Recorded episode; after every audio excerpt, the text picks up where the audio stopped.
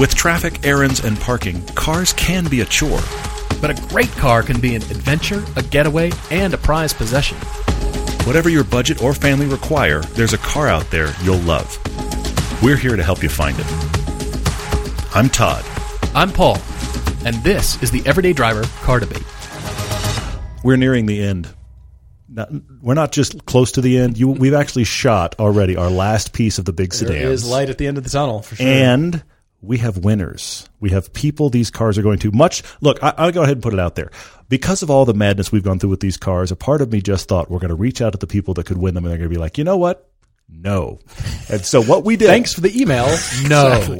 What we did, we did this on camera. It'll be part of our last piece. We actually live sat here, you and I, with cameras rolling, and we actually just went to a name sorter with our huge list and just picked random names. Right. We dumped all the names and, out of GoFundMe mm-hmm. into this random name generator yes. and recorded our screens. Yes. So therefore we couldn't be accused of any impropriety uh-huh. whatsoever and just push the button. And what's crazy is that we, in order to defend ourselves, we picked a first name and two alternates for each car. Right. And then right. we reached out to both of the first names, and Ryan and Shane both said absolutely yes. Ryan is getting awesome. the, the pickle fork, and Shane is going to get the Phaeton, and now we're into discussion about how does it get to you and all that kind of stuff. But those cars are really going away, and new ones are really coming. They really are. The Maserati comes with four really nice, really expensive winter tires. Well, so does the Phaeton, yeah. So does the Phaeton. Yeah, they, yeah it's a bargain. It, Well, I don't know how many tickets. It's each, a bargain at almost free. I mean, bought, in both cases, it's almost free, but yeah. Almost free. And now you guys have those cars. Not yet. It's sad. But they're going. They're going to go. Yeah, they're, they're going. But it, yeah, it's just sort of weird and sad and monumental, historic, and we're on to the next. Crazy enough. We're going to do cheap sports cars. We are going to have that full reveal happen with a video coming up. We're going to do cheap sports cars, and uh, we're very excited about that. As you guys know, we've been talking about it for about three months, about doing this again. Th- this first year has been so much about you and I just decided to try it. Yeah. Okay, we just bought these yeah. old things yeah. just to see what we can do. We have actually Auto Tempest stepping alongside us to be the primary sponsor of the new thing. We're going to do a video a month. It's going to be at least twelve videos of these new sports cars. We've got a whole thing planned. Much more planning is going into this time than yeah. last time. We've been working on, like I said, for yeah. about three months. So we're excited to get those cars. Those actually, those new cars, we're not going to share what they are yet. Those new cars are probably coming within the next week. We're in acquisition mode again. And the it's reason for it. This cheap sports car challenge, inexpensive sports cars, the reason this came up is because of you guys. Absolutely. All is, the yeah. emails, not all, but many emails in the inbox refer to a low budget, but still wanting a third car or a second car or something that's sporty. And you all are telling us the requirements are rear wheel drive, manual transmission, two seats only, mm-hmm. inexpensive. But that brings up a host of questions. Should I? Yeah. Sh- should I not? What's the maintenance going to be like? Mm-hmm. What's ownership going to be like? And we thought, We're going to answer, we're going to do this ourselves and answer these questions. We will continue to do your debates, of course. Yes. But so many of these came up. And, you know, the list is sort of like, well, I, I thought about the Miata, but I wanted something more unique and different. And so we thought, okay. We're taking Let's this go on. Do unique and different. We are we are taking these risks for you, just like we did. Let's be honest, with the Quattroporte and the Phaeton, we are taking the risk so you don't have to. The other difference with these uh, these new sports cars is that a year from now, watch this space. We are going to raffle these off at the end instead of deciding that right. up front. Right. So that's a whole other thing that will happen bring down more the line. People in, so yes, you, for sure. You can hear about you it can, and uh, you can watch the whole series and you can have a chance to be involved. So we're excited about this whole thing. That is one of the many things going on. Oh, we just thought that you know how people say adrenaline is a drug. Anxiety is our drug, yes, it and is. We wanted to keep it going because that's how we function on camera. It's We're just so anxiety about this car blowing up. We're so excited about doing this. So really, that's Genuinely the whole reason it are. continues. I actually, before we go on with other announcements, I have to tell a, a son story. Okay, that I haven't told you yet. Okay, and I'm and I I'm having a I'm having mixed emotions as a father. I sort of like it when you hold back on me until the I, podcast. Same with your dad stories, too. Because I I I'm wondering when I need to address what I've just seen. Okay. Okay? School's back in, okay, with new restrictions right. as as the world has. Right. School's back in. So I am I am dropping my son off in the drop-off line in the mornings, okay? Okay. Instead of parking and walking him in, which is what I've done forever. And I, I like doing that, but I'm dropping him off. So that means I roll into the drop-off line where it is uh, S U V, Outback, S U V, S U V, S U V, Outback, Range Rover, Cayenne, S U V, S U V, S U V, S U V, minivan, minivan, me in the Lotus. Right, right. In the yellow Lotus. Because, of yeah. course, I say to him, what car do you want to take? Because my son gets to pick, and of course he picks the Lotus. Here's my concern. Two mornings in a row now, he has climbed out of the Lotus there in the drop-off lane where all the other kids are getting out. Okay. And he has said to whoever the closest kid is who looks at the car, some sort of variation of, yeah, that's my Lotus. And I'm going, you I don't, I don't, you don't think, I don't know if you that's appropriate. Think. I don't think what? That he is looking at his Lotus when he gets his driver's license, that it is his Lotus. Oh, I don't know that he's doing that level of ownership. It's just funny to me that he's already doing that thing that I associate with a snotty fourteen or fifteen year old uh-huh. that is just, look at yeah. my car. Don't you think I'm cool because I'm a car? Yeah, look at he's me. He's doing that at ten. And I, I, I have created this monster, let's be honest. But at the same time, I, I'm having this mixed emotion thing because as me as a father, I'm proud of the fact that he likes cars, he likes the Lotus, and he's excited to, to have it, and he's proud of it. That's all cool. But I, I don't know if we need ego about it. I don't know if we need a that's this is my Lotus. Mm. Do you think he understands? I don't know. Because I think it's coming from a pride standpoint at mm-hmm. this is. age for it him, is, for not sure. a not realizing that it could be associated with ego, and now you're just a snotty kid whose dad drives a Lotus. Yeah. It, well, and I also think it's funny because I bet you nine out of ten times, if you like, like took a random swath of the twenty cars in line with me when I drop him off in the Lotus, I may be in the cheapest car.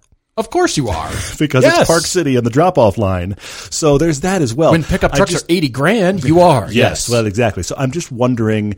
Uh, so far, it's kind of made me laugh. I'm wondering if this is one of those things I need to address. I was going to say, you're going to rein it in? You're going to try to step in here? I'm going to, I'm going to, what I need to do, I need to do the proper father thing. I need to kind of ask him his headspace when he's doing it, because I'm adding all this father stuff to it. I'm adding all this grown-up stuff to it. You know what I mean?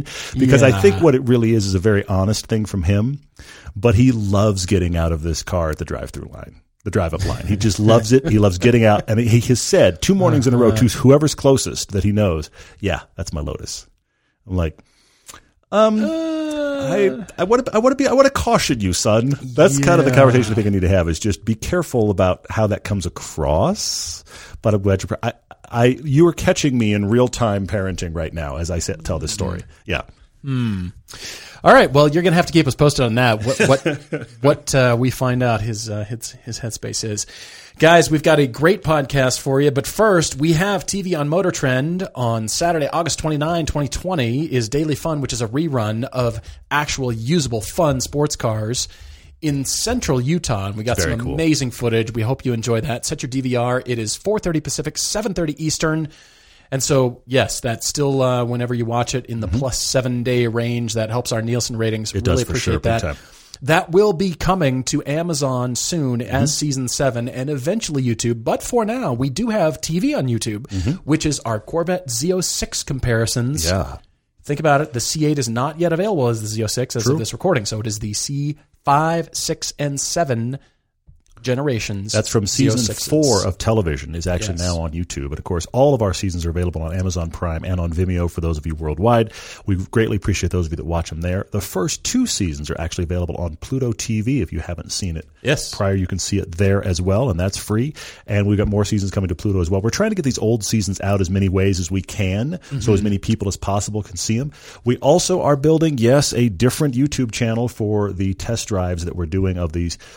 Honestly, it's an overflowing amount of press cars, which is really cool. It's cool. So we're placing cool. them on yeah. their own channel so that we can do these individual test drives with the two of us driving them together. It's very much a real-time test drive, kind of has the feel of this podcast. That is building as we speak. We almost have one thousand subscribers, which is a big milestone that helps us unlock. It's like unlocking treasure chests at YouTube. You got to get to certain milestones it's of things. It's just a video game. Be, uh, anyway, it's, it's all it is. It, I'm waiting for the big boss level. Yeah, exactly. So anyway, we're almost to one thousand subscribers. If you guys would help us get there, that will help us uh, move everything forward. We're going to have a custom U R L and a bunch of other things to make it easier to find. But right now, YouTube dot com Everyday Driver is the channel you can normally find us, and you can click the recommended uh, channels on the side, and you can get to it there. That's one way if you're already on YouTube. Or you can go to our website, everyday driver dot com, the YouTube tab there has both channels listed. You can click directly there. Because right now, I'll admit, the test drive channel has a gibberish U R L. I'm not even going to try to share it with you. Just just right. follow the links. Right.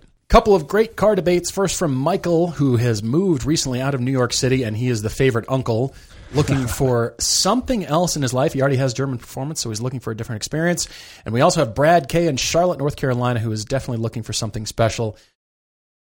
Summer is finally here, and with that comes sunshine and blistering hot car interiors. You know, the leather seats that you thought were a great idea until you scalded your legs. Luckily, all you need is a custom sunscreen from our friends at Covercraft. They're awesome. They're amazing. These foldable sunscreens fit perfectly in the windshield of your car and keep your car cooler when you're off enjoying the sunshine. These custom sunscreens come in a variety of colors, and they're an affordable and simple way to keep your car cooler in the summer and protected from damaging U V rays all year long. We swear by our custom sunscreens. I, I love it. It's one of our very favorite car accessories. Remember, you can get ten percent off your car sunscreen by using the code EVERYDAY right now at covercraft dot com, or you can follow the link from our sponsors page. We're jumping in first with Michael G's debate here, who writes to us. He discovered the podcast a few months ago after he moved out of New York City, bought a year two thousand Boxster S as a second fun car. Love it, love it.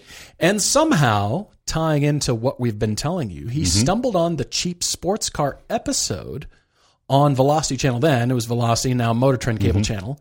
And he said, after discovering a lifetime of driving in the city, he was a car enthusiast with an unrequited obsession. Yes. He's discovered he's now a car guy. Get out of Manhattan, and now he's realized, I really am a car guy. He dailies back into Manhattan with a twenty twelve Acura M D X. At least he did, because he found it unbelievably boring, but it was a really good commute car.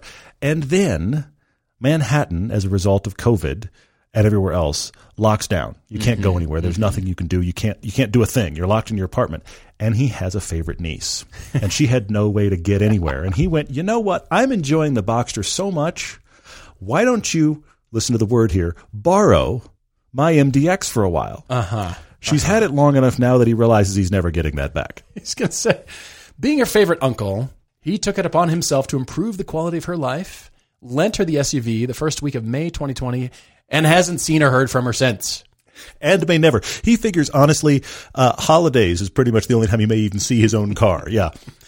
He says, you know, he realizes it's not the best errand car, but since it's twenty years old, it's not precious to Michael. So he doesn't mind leaving the office parking lot or the taking Boxster. It to the supermarket. And so, yeah, that's the Boxster. Yeah.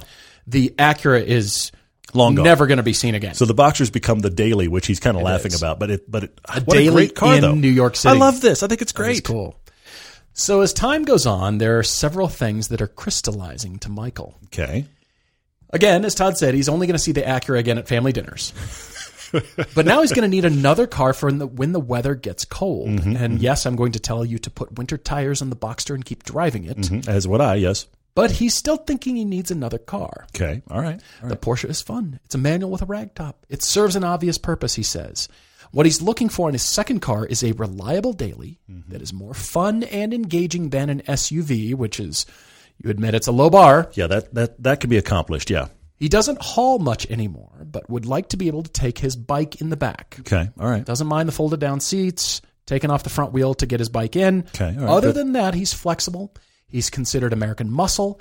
He's curious about the new Supra. And he already has German performance in his life, so he's looking for a completely different experience. I like it. This is good.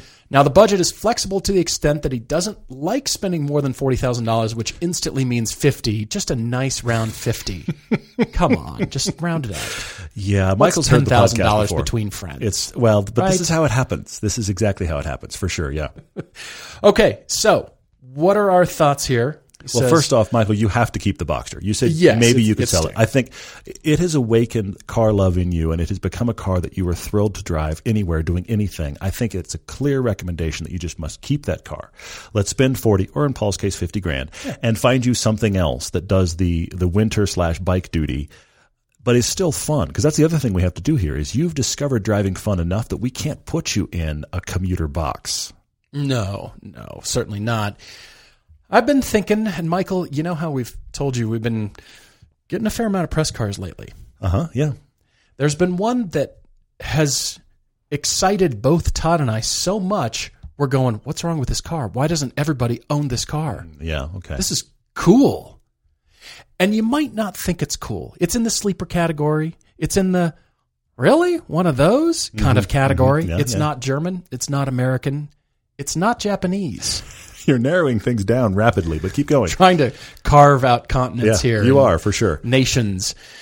Well, I think there's only one that is really? a different experience okay. that you can put your bike in the back so you keep it clean and, of course, locked up. Okay. All right. It's a very different experience, and it's very much of a – it's still a driver's car in a sense. It's not anywhere close to your Porsche. It's not an enthusiast car, car, but it's got worth worthwhile driving dynamics. I, yeah, I think you know where I'm going. I know exactly where you're going. And I've been shopping for you, Michael.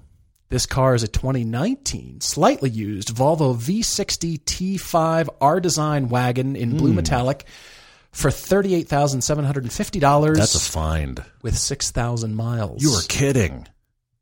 There's multiple V sixties there out there. Wow. I found twenty twenties, slightly used, seven hundred miles, that are still under forty grand. If you want to go more and you want to go hybrid and you want to go all-wheel drive, mm-hmm. okay, sure, you're going to pay more, mm-hmm. maybe forty-five, slightly used. It was a dealer loaner or something like that. But otherwise, brand new. Mm-hmm. The S sixty we recently drove was above sixty-four thousand dollars. It was. That's yes. the fully loaded hybrid. It is and brand new. A notch under Polestar. Yes. There's other variants in there, though, and slightly used, one year old. Everything's still the same. Mm-hmm. The interface is gorgeous.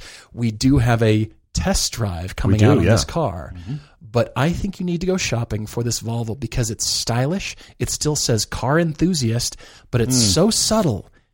You have to know, and you'll feel like you've discovered something. The wagon element takes it another step into who are you as a car buyer. It's a yeah. very unique thing. Don't don't get a brown wagon. In spite of us being car journalists, we don't recommend brown wagons. Also, do, do me a favor and buy a Volvo in something other than white. Oh, yes. I feel like they all come in white. So what I found was but, I'm turning my laptop uh, yeah. around. You're seeing the blue metallic. The blue's metallic. Perfect. The blue's gorgeous. Gorgeous. That looks great. That, and that's a find, too. I really Slightly, That's a good recommendation. I really I like scroll. that. I, Just put it in Auto Tempest. I'm scrolling. Yeah. yeah. I, I found multiple. I twenty twenty T five Momentum. A lot of these are front wheel drive. Do you need the all wheel drive though? Mm. I mean, winter tires. I told you, you know, we yeah. told you put yeah, winter yeah. tires in the Boxster. Be perfectly fine. Totally, yeah. Front wheel drive on one of these, save a little bit of money. I'm saving you money. forty-ish, somewhere in there. Okay. You've got right. your choice of the V sixty. Usually they're T five, maybe T six Momentum, depending on options, drivetrain. But well, Volvo is gorgeous. Hysterical because doesn't matter what that badge is on the back. I can tell you what's under the hood. It's a two-liter four-cylinder. The badge just changes what they screwed to it. You can get base two. This is all Volvo does right now. You can buy the most expensive car it's from true. Volvo on the planet right now, and it has a two-liter four-cylinder in it. It's just they add a supercharger, a turbocharger, and if need be, a hybrid motor uh-huh. yeah. to the same two-liter that, by the way, was in the base car with nothing.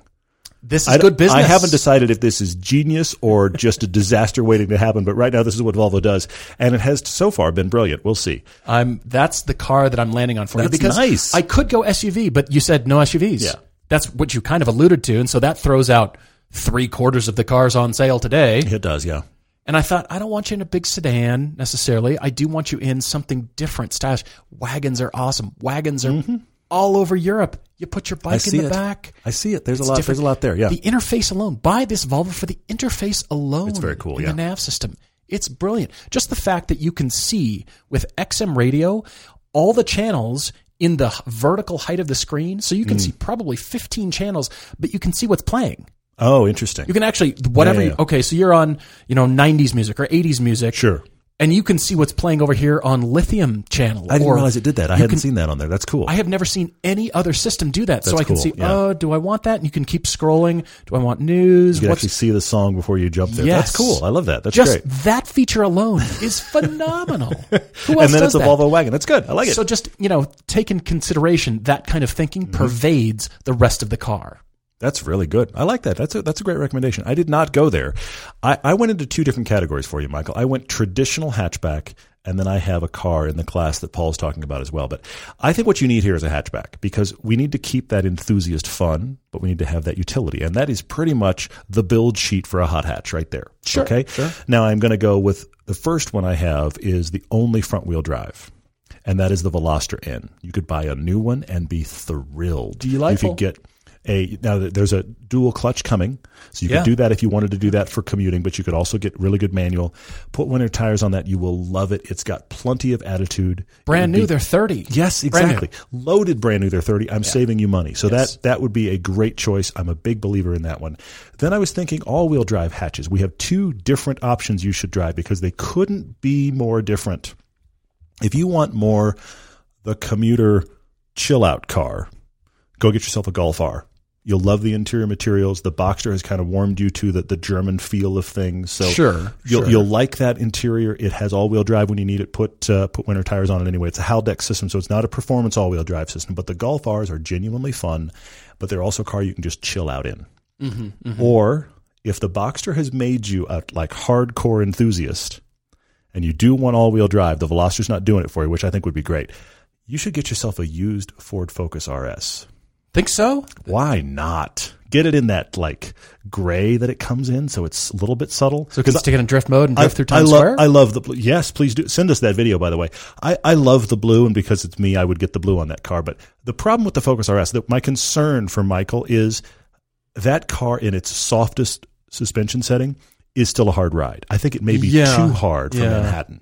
I'm so just, that's yeah. got me concerned, which makes it, me think... Because it is a bit of a commute car in this sense. Exactly, which is making me think it might not be right. I, what, I, what I'm unclear on from Michael is how hard hardcore he wants to be now.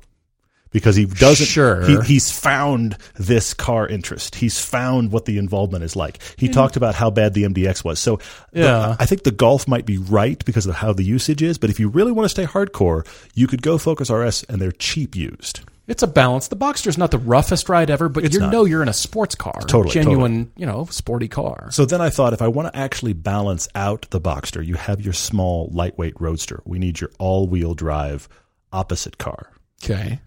Then I did go with one sedan. You did? Okay. But I think it's perfect for you. I didn't go full wagon like you did because I think this still works. Kia Stinger G T all-wheel drive. Those are awesome. Buy that car. Be happy. Fold the seats. You can get your bike in. No problem. Absolutely. It's got it's got the hatch design, the hidden, yeah. hidden hatch there. Your bike will fit in that great. The all-wheel drive system is phenomenal. The guy that we know here locally that was asking us a while back, our friend Robin asked us a while yeah. back. Yeah. He'd only ever driven trucks. And I mean, like, find the big truck in the parking lot. That was Robin's. And he came right. to us and he said, I want to buy a sedan that's going to be decent in the winter. What should I get? And rarely do people leave it that open-ended. And then even more rarely when we answer, do they go actually drive what we suggested. I, I'm talking, look, you guys at the podcast do it. People that know us personally almost never drive what we suggest. I don't know what it is about seeing it in person. Right, right. But Robin went and drove the Kia Stinger G T on a recommendation and went, I have to have this. Yeah. And he drives a like flat matte gray one. It is killer. It is mean, yeah. and he loves it. And he has become... It's cool. He's become the guy that is just... He is the preacher of the Kia Stinger. Anybody he meets, he's like, I got to show you my car. So I think the Stinger you would love, Michael, and I have to leave it there. Awesome. All right. So whatever you do, Michael, don't tell your niece that you got something new because she'll be like, what, what'd you get? The M D X is great. You're right. That. I sold the M D X. Oh, I couldn't sell that? What, what is yeah. the new car? If you've got your own debate, like Michael's, write to us, everyday driver t v at gmail dot com, or you can go to the website to find the YouTube channel, and that's the second tab over, and you can mm-hmm. find both new YouTube channels. Yes, yes. Right there. And uh, also, on the top right corner, under the About tab, is the Contact button, easy way to get a hold of us, and that aggregates to the same email yes, address, does. So we see... Either one comes into the same inbox, and we can see that. So thank you guys for writing in. Big time. Really appreciate it. You've heard us talk about drive homework because it's vital to drive a lot of things when you're trying to find your next car. Knowing your options is incredibly important. And this applies to online shopping, too. You don't want to search just one website unless that site is searching all the other ones for you. That's why we love Auto Tempest. We know you've heard us talk about it before, and we hope you've already seen how far you can shop with just one search. Auto Tempest pulls from all the top used car sites at once, so you know you won't miss that ideal car. Auto Tempest dot com. All the cars, one search. Brad K. writes to us from Charlotte, North Carolina, mm-hmm. wanting something special. He says, it's not his first rodeo with cars. It's his second. Didn't know I needed to know so much by my second rodeo. I know. Seems like a low number of rodeos. Definitely seems anyway, low. Anyway, yeah. He's a car enthusiast. From American-made muscle cars to German Audi sports cars. He's having some issues, though, at age fifty-one, he says, getting in and out of small sports cars. So you need a Lotus Elise. Yes. and yes. you'll never get out. Yeah. Lotus Elise and a chiropractor. There you go. Save some money. He's always liked the T T and the Mazda Miata and wanted something uniquely special as That's his next daily. That, those two are an interesting reference. The T T and the Miata as the reference they're, cars. Yeah. yeah. Go on. Go on. They're not diametrically opposed necessarily, but tells us a lot, actually. Yeah. Yeah, it does. Well, he grew up in north of Cleveland, Ohio, and he says, you know, he was into Fords and the, the Mustang whole family G T. Was into Fords. They yeah. were a Ford family, and he's branched out big time. Yeah. yeah. He says, part of his younger adulthood, he's owned three Mustangs, a ninety-eight G T, a two thousand one G T, and an oh seven G T. Okay. From there, he moved on to the Volkswagen G T I from two thousand eight, and he had an R thirty-two, both the oh four and oh eight models. Very cool. Which he appreciated. He loved the quality and attention to detail. And then he was introduced to the Audi R S four. They're cool, aren't they? They're really cool. They're cool. They're really fun. They're cool. He fell in love right away. A German V eight from Audi. Mm-hmm. It's a German all-wheel drive muscle car. You're absolutely yeah, right. It is, for sure. Until you get to the maintenance, it, until you get to repairs, it can be scary. It can be really scary. He says, and I love, and I love that car. I yeah, really, really like it. Yeah, there's there's sensors on the back of the motor, so they have to drop the motor to at a cost of five thousand dollars. So, does he keep it? Does he put the money into it? He's not sure. Maybe, maybe, but whatever he does, he's looking for an engaging, fun, unique car mm-hmm. to drive that needs to be a manual six-speed. And it has to either have a V eight or a lively V six with good power and torque. So he's okay. looking at four-door sedans. He's looking at coupes, even hatchbacks, if All it's right. big enough. There's a lot of those cars out there. Mm-hmm. But the restriction is the budget. Yes. twenty-one thousand dollars or less. Tons of stuff was knocked off the list instantly. Yeah, yeah, yeah. yeah. I looked around, Brad. I looked at Jaguar F-Types. They're not twenty-one thousand dollars. They're not. They really, really are. There's zero twenty-one thousand dollars. they, they are not. Jaguar do not apply. So I would found. love you to have that Jaguar because it is unique and special. Mm-hmm. If you'd like to double your budget, yes. I doubt that's going to happen. yeah, but, but we may as well bring it up because we do, yeah. I thought you could go older. You know, I thought you could go unique and old. I thought Pontiac G T Os, those always come up because they're like mm-hmm. eight grand. Yeah. And, and you just don't see them. They're just yeah. Yeah. easy to work on. They're just, you know, a lot of power, two plus two. I've I've thought of all these different cars, and I keep coming back to one of our kind of usual suspects. Okay. And I did find a twenty fourteen B M W M two thirty-five i manual with ninety-one thousand oh, miles for twenty-one nine. Okay. So that is at the mm, bottom of your price range, top of your price range, yeah. bottom of the mileage range, I, I yeah. would say. You know, just for the sweet spot for those cars. I only found one so far. Okay, all right. But I offer that to you as the sweet spot for what you're looking for because I think about your getting in and out of a car. Mm-hmm. Going any mm-hmm. lower than that car, you might not want so much. Still has great seats. They're reasonable. If you could bump to twenty-five, you'll get a few more options. The mileage would be lower. Mm-hmm. Kind of depends. But that is just such a... We haven't talked about that car in a long time. Yeah, yeah, yeah. And I come back to that as just a great all-around. It's unique. It's fun, special. They're, you know, they've dropped in price quite a bit, mm-hmm. and I was impressed with it the first time we okay. drove one. Yeah. We've driven many of them, Brad, on yeah, the Ring and Spa, as a matter of fact, and just love it. We've beat on those cars. I like it. That's a good one. That's a good I've, one. I've come back to that as okay. as the car for you. I have a few for you, Brad, because I'm not sure. The thing that's interesting here is this reference of the Audi T T and the Mazda Miata, which tells me small. And then you counteract that with, I'm concerned about getting in and out of small cars. Mm-hmm, Doesn't mm-hmm. sound like you're actually having a problem with it right now, but you're concerned about it. So I'm going with stuff, hoping to find stuff that's in that feel, but yet has more easy access. Okay. okay. So I, I'm think, I was thinking along those lines. That got me to a couple of usual suspects. And then I found a car that is not that. that I think might be the car. But I'm going to walk myself there. Okay? okay, okay. First off, you could very easily hear V eight with some attitude, manual transmission. Let's just go there. You could go any of the muscle cars, Challenger, Mustang, or Charger. I'm uh, uh, sorry, Challenger, Mustang, or Camaro. Okay? Indeed, yeah. As much as you can buy engine-wise in those cars would work here, absolutely. Except you're wanting something that's a little bit unique, which kind of kills those. And also, I think so, yeah. You've spoiled yourself to decent interiors, or let me put it another way, to German-style interiors. And so I also think that kind of knocks those out. Okay. As yeah. much as I like them, as much yeah. as they fit the the manual transmission big V eight, I get that. See, I love this. Start somewhere, throw it out, go in a different yeah, this is what, how it, this is how it happens most yeah. of the time. So then I did think, you know what? You could get a C six Corvette, but then we have the interior question. Hmm. I think getting in and out of those cars, they're big enough that it wouldn't be a problem. It's very different than anything you've had. They're low, but they There's, open up exactly. quite and well. And we've seen both people that aren't that athletic and people that are much bigger than you and I, like six eight, get in true, C six Corvettes. True. Okay, so there's plenty of room there. So I, the problem is interior is not going to hold up to your German desires. But the car is so different than what you've had, and it, it, it taps into that muscle car history you have. Yeah. You could get a lot for your money in C six Corvettes. So I'm putting that out there. Then I am going to go to a usual suspect, which is the second-gen Boxster. Okay. Go get okay. one of those.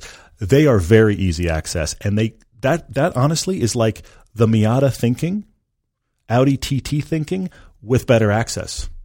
And the chassis are phenomenal. I could see that. So what can you get for twenty-one grand? You do have some options. You might even find yourself a decent Boxster S. Now I'm talking oh five and above here, second gen Boxster. So that's an option there. You should try to find one of those. But I actually think the best answer is this one. And it was it struck me as I was thinking about that Audi R S four that you've lusted after and gone, that's a money pit. I probably should stay away. They're awesome. As you've thought about it, you were responding to the fact it was a four-door V eight muscle car from Germany. Uh-huh. And I landed here, and there are options, my friend. The E ninety generation B M W M three four-door. Oh, that's pretty good. Has a V eight. That's pretty good. A six-speed manual, four doors. That is a phenomenal car with a great engine. We really, really like that B M W. That comes up through, I'm going to get it wrong, like twenty twelve, twenty thirteen. That range of, yeah, of years, even, okay? Yeah, so, even you can go to oh eight. You can go back well, I'm, that I'm far. saying, but that's that's as new as they get. Yeah, so they're sure, like sure. oh seven, oh eight to twenty twelve, twenty thirteen, something like that. The E ninety B M W M three. You're looking for the E ninety. That is the four-door with the six-speed. You just don't see those. You see plenty of the E ninety-twos, the coupes, and some of the E ninety-three convertibles, but the four-doors are not very common. That's a discerning choice that you see that and you go, oh, that's a cool car. Are they twenty-one thousand or less? I found a couple pages on Auto Tempest. Did you really? I did. Pages? I did. I was very impressed. Now, I will say this. All of those at that price are over seventy thousand miles, and some of them are like one hundred thirty. Okay, okay. That engine, you're talking about engines with the problem with the uh, the R S four.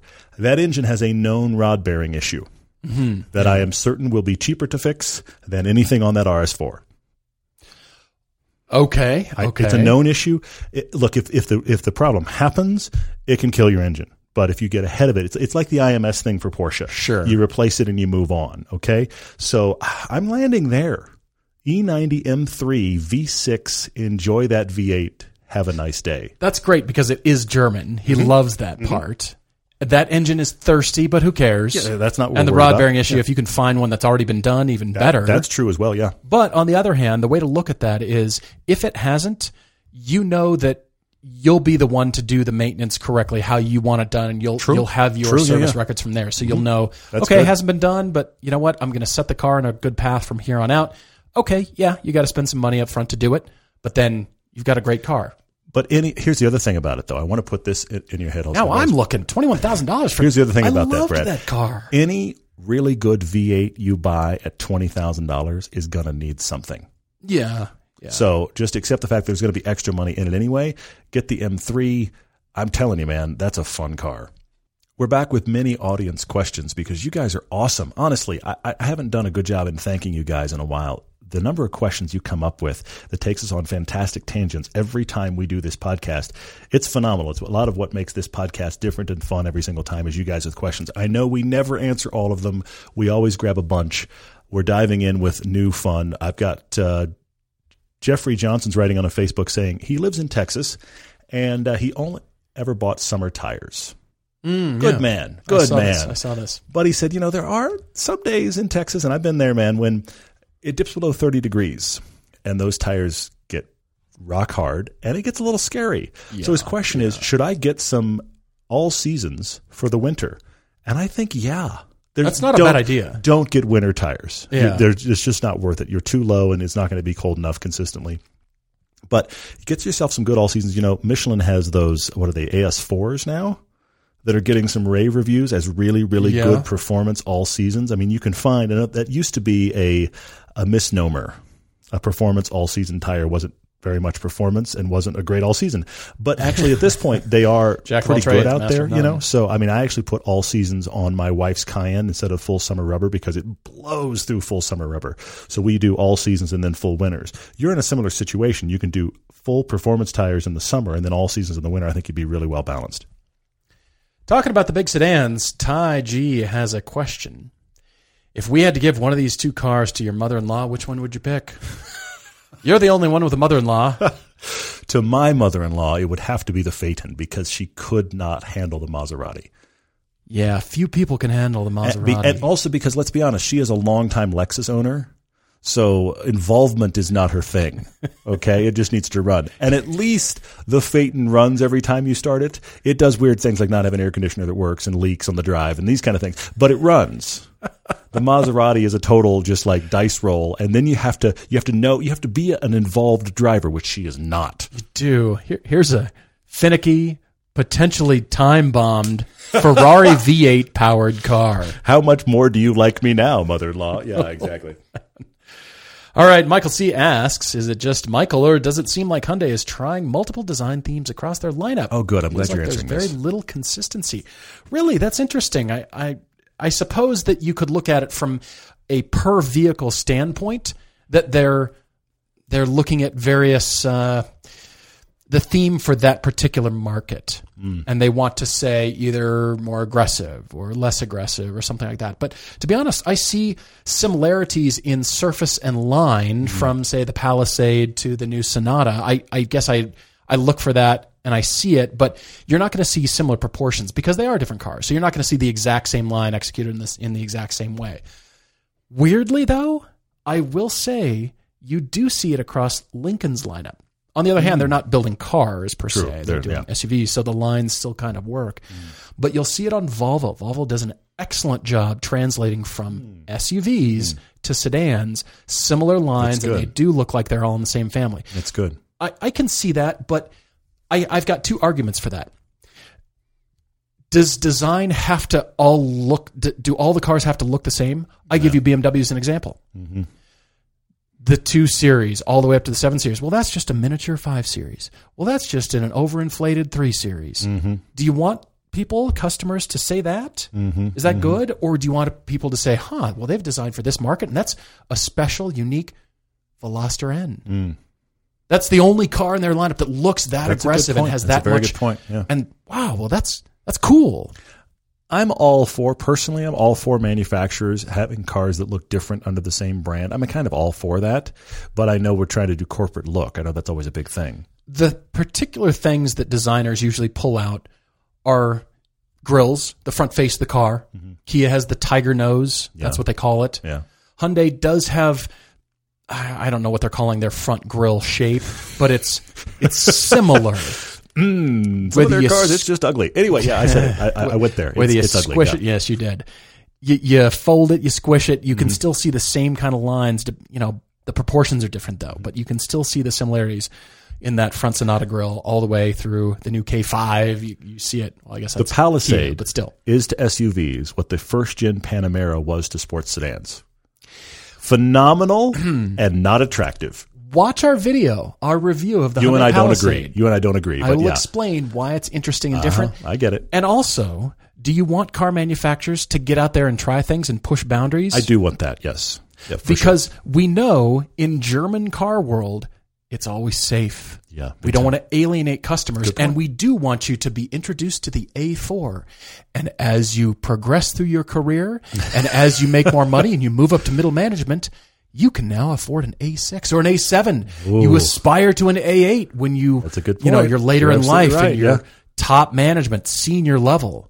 But they want you to stick with the brand throughout. Mm. So that's mm-hmm. why they look a certain way. And that is a real thing, by the way. Absolutely it the is, yeah. corporate progression. That's so funny.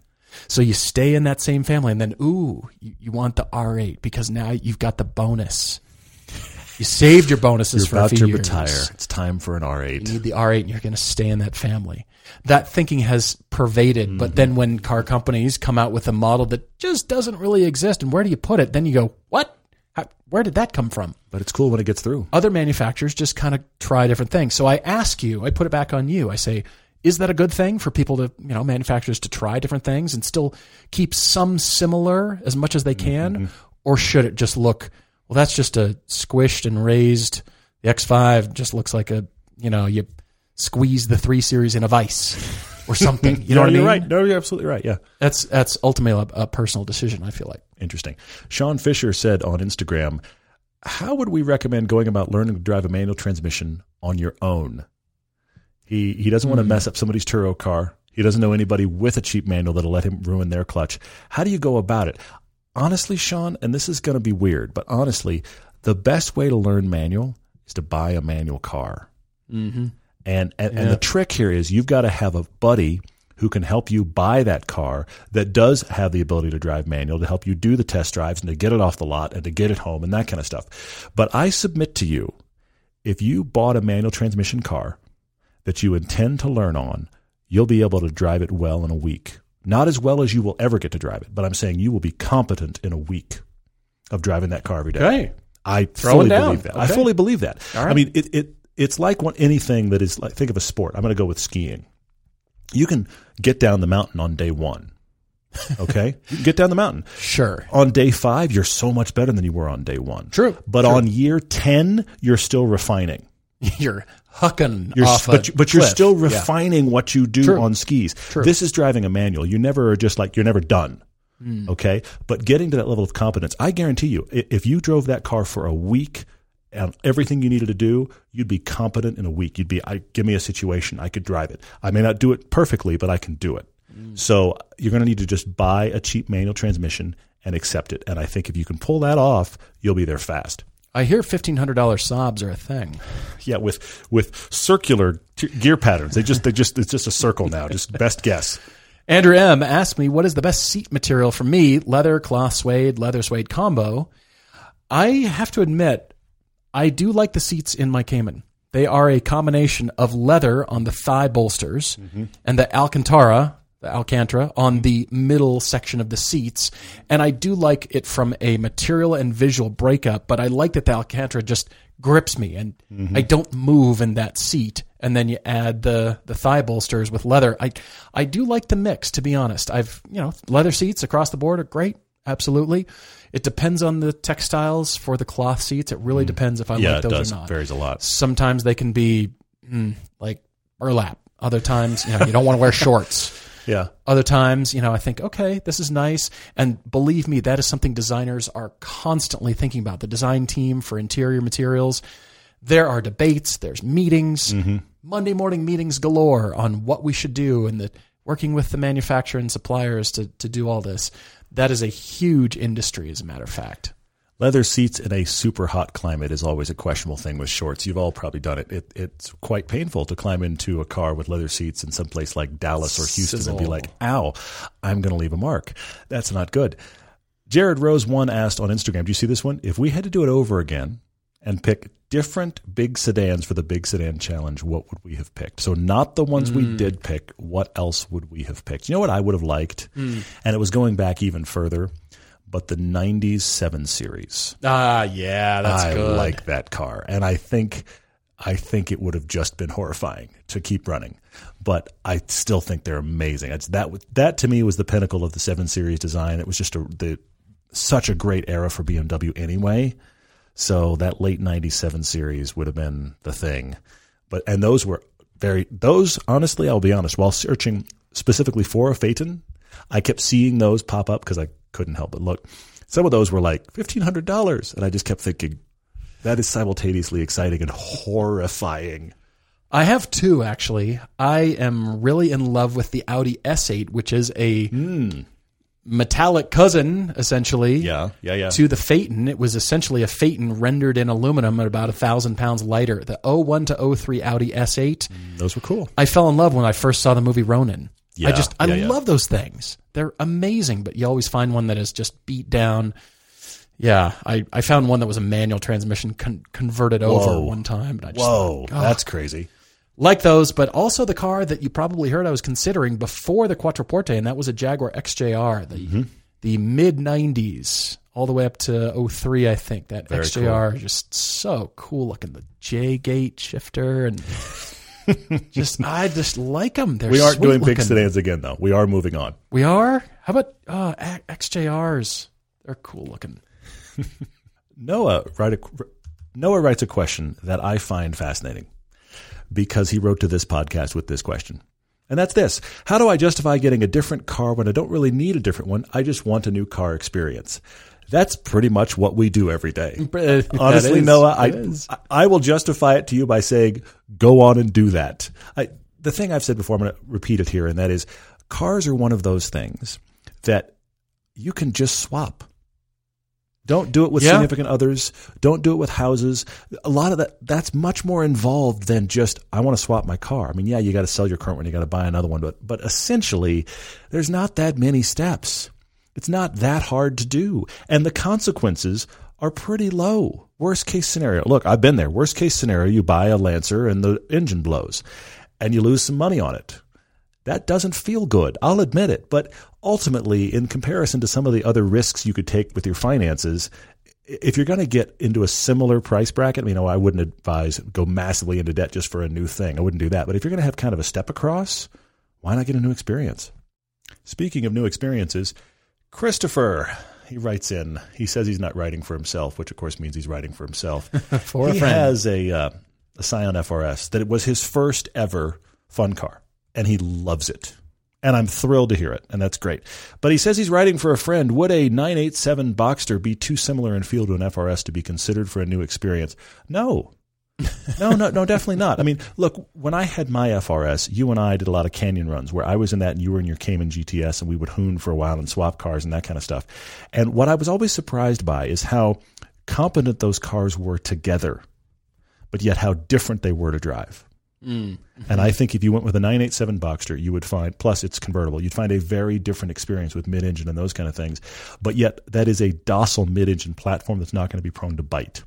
Okay. Okay. So I think because like going to the Lotus, that chassis can bite. Okay. Indeed. The Boxster indeed, yes. came in really. You've got to really get it out of shape for it, anything to go wrong in a what's this? Why is this spinning like this kind of scenario? Which was the dangerous. There'll part. be screaming involved at that point. There, there you won't will, be you, you, you in will, a low tone wondering why. You'll be screaming. You will know you've done something wrong to get the car there. So that's the nice thing about the Boxster. And but yet it does have a very different experience. The the front end's going to feel very different because the engine moved behind you. So I say yeah. Alex H C zero nine asks, what is the cheapest car that can draw a crowd at a Cars and Coffee? So funny. The last one Alex went to, he noticed there were more people paying attention to a classic Mini Cooper than the McLaren five seventy S parked twenty feet away. Well, you're absolutely right. The first kind of car is anything that is in the best shape you've ever seen for that car. Mm-hmm. Well, I forgot Mitsubishi three thousand G T V R fours were... Look how nice that one is. That one's incredible. Wow. How about... You know, an Eagle Talon, something from the early nineties. Oh, like, yeah. Oh my gosh, I haven't go. seen That's one funny. of those in a, you know. Yeah, yeah, yeah. Generally what they are is sort of like an eighty-two Supra or maybe the first generation Mazda R X seven. Like, I haven't seen blank in mm-hmm. years. Mm-hmm. Or it's because it makes a connection with yeah. your high school years or your college years or your first car years or that was my first sports car. No way, I haven't seen one of those. And mm-hmm. that's cool. Or again, that's the nicest blank I've mm-hmm. ever seen in my life. Why on earth would you spend money to make that thing nice? Let's go look. The pristine thing from back. But honestly, this is why Radwood's so successful. Yeah.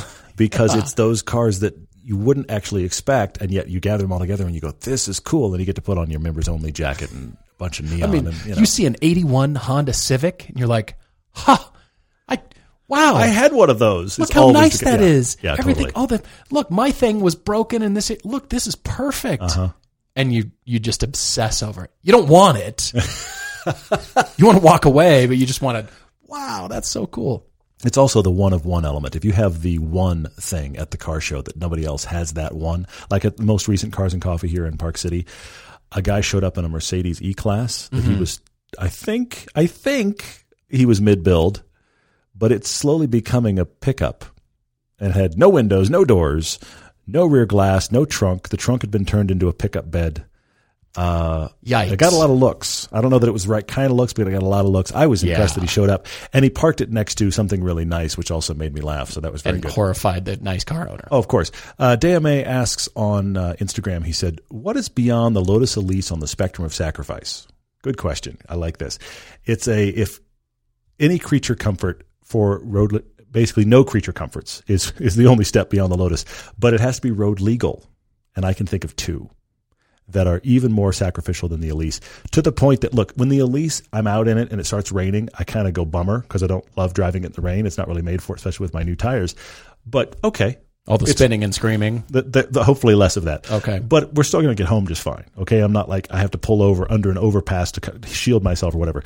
The Caterham is a step further, as is the Ariel Atom, both of which are road legal, both of which are a step even further. You can go further than that into the Morgan three-wheeler, for example. But I think legitimately now you've actually lost a wheel. I'm still talking four-wheel cars, the Caterham and the Ariel Atom. You have to search on the internet where to buy a scarf if you own one of those Morgans. Totally different thing. How do I buy a scarf? Where, where do I buy a scarf? All right, let's talk about this. B. Warren two two eight blames the death of the sedan on laughably low bumpers and overhangs. Interesting. Okay. If you look at the profile of a sedan over the years, it has slowly lost approach and departure angles, which directly relate to how drivable the car is as a daily. Mm. But here the example is steep parking lots, curb stops, that sort of thing.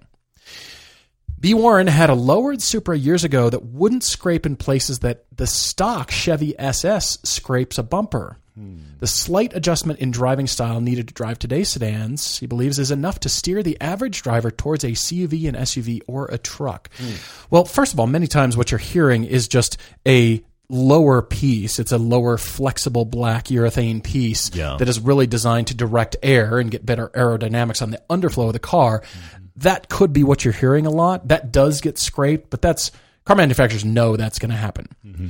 Now, interesting though, I don't know that I agree, because I think people just want to sit up high for visibility purposes, not because they're scraping. I see people scrape in every kind of car because they yeah. go straight on under the, the rain gutters oh, yeah. in the streets. They mm, yeah. they take it straight on. Just go at a slight angle and no, you're good. Why, why would I go at an angle? They go I'm straight on. Straight, yeah. And because the suspension mm. is so soft, even on an S U V, they go bam. Yeah. And they hit their tow hook, so they hit the, you know, whatever is under there. Scrape the entire underside of the car, going, front, north really? of the front axle. Yeah. You're not paying it? Okay, no. Fine. So that is not the case. Again, I I come back to people wanting the visibility far down the road. When you're in traffic, you want to see over the top of the car in front of you.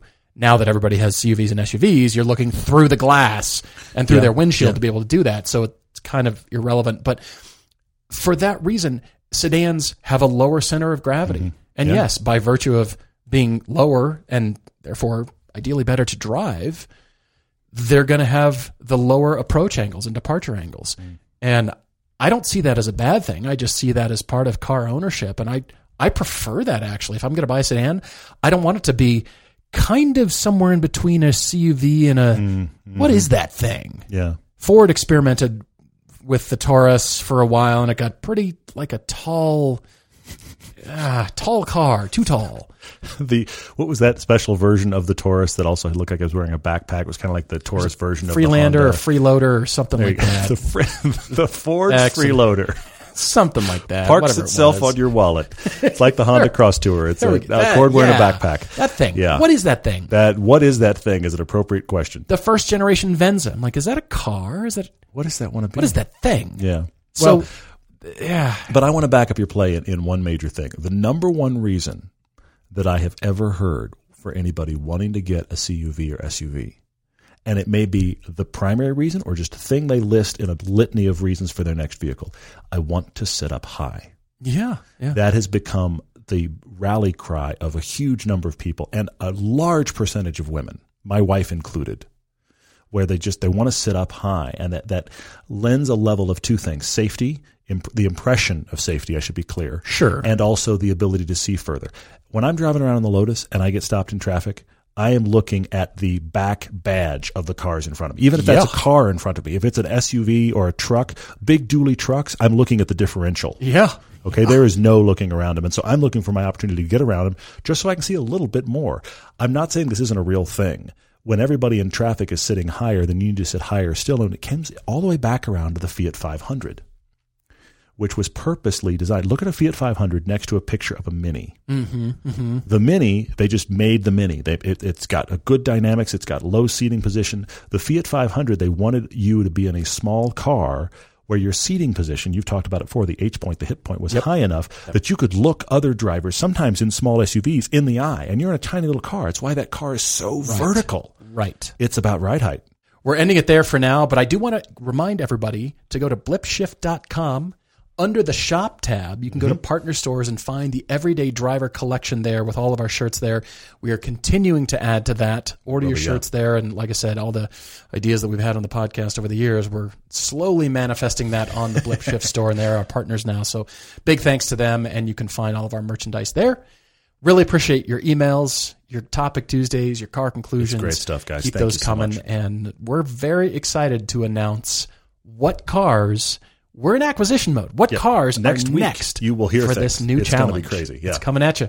Thanks, everybody. Cheers.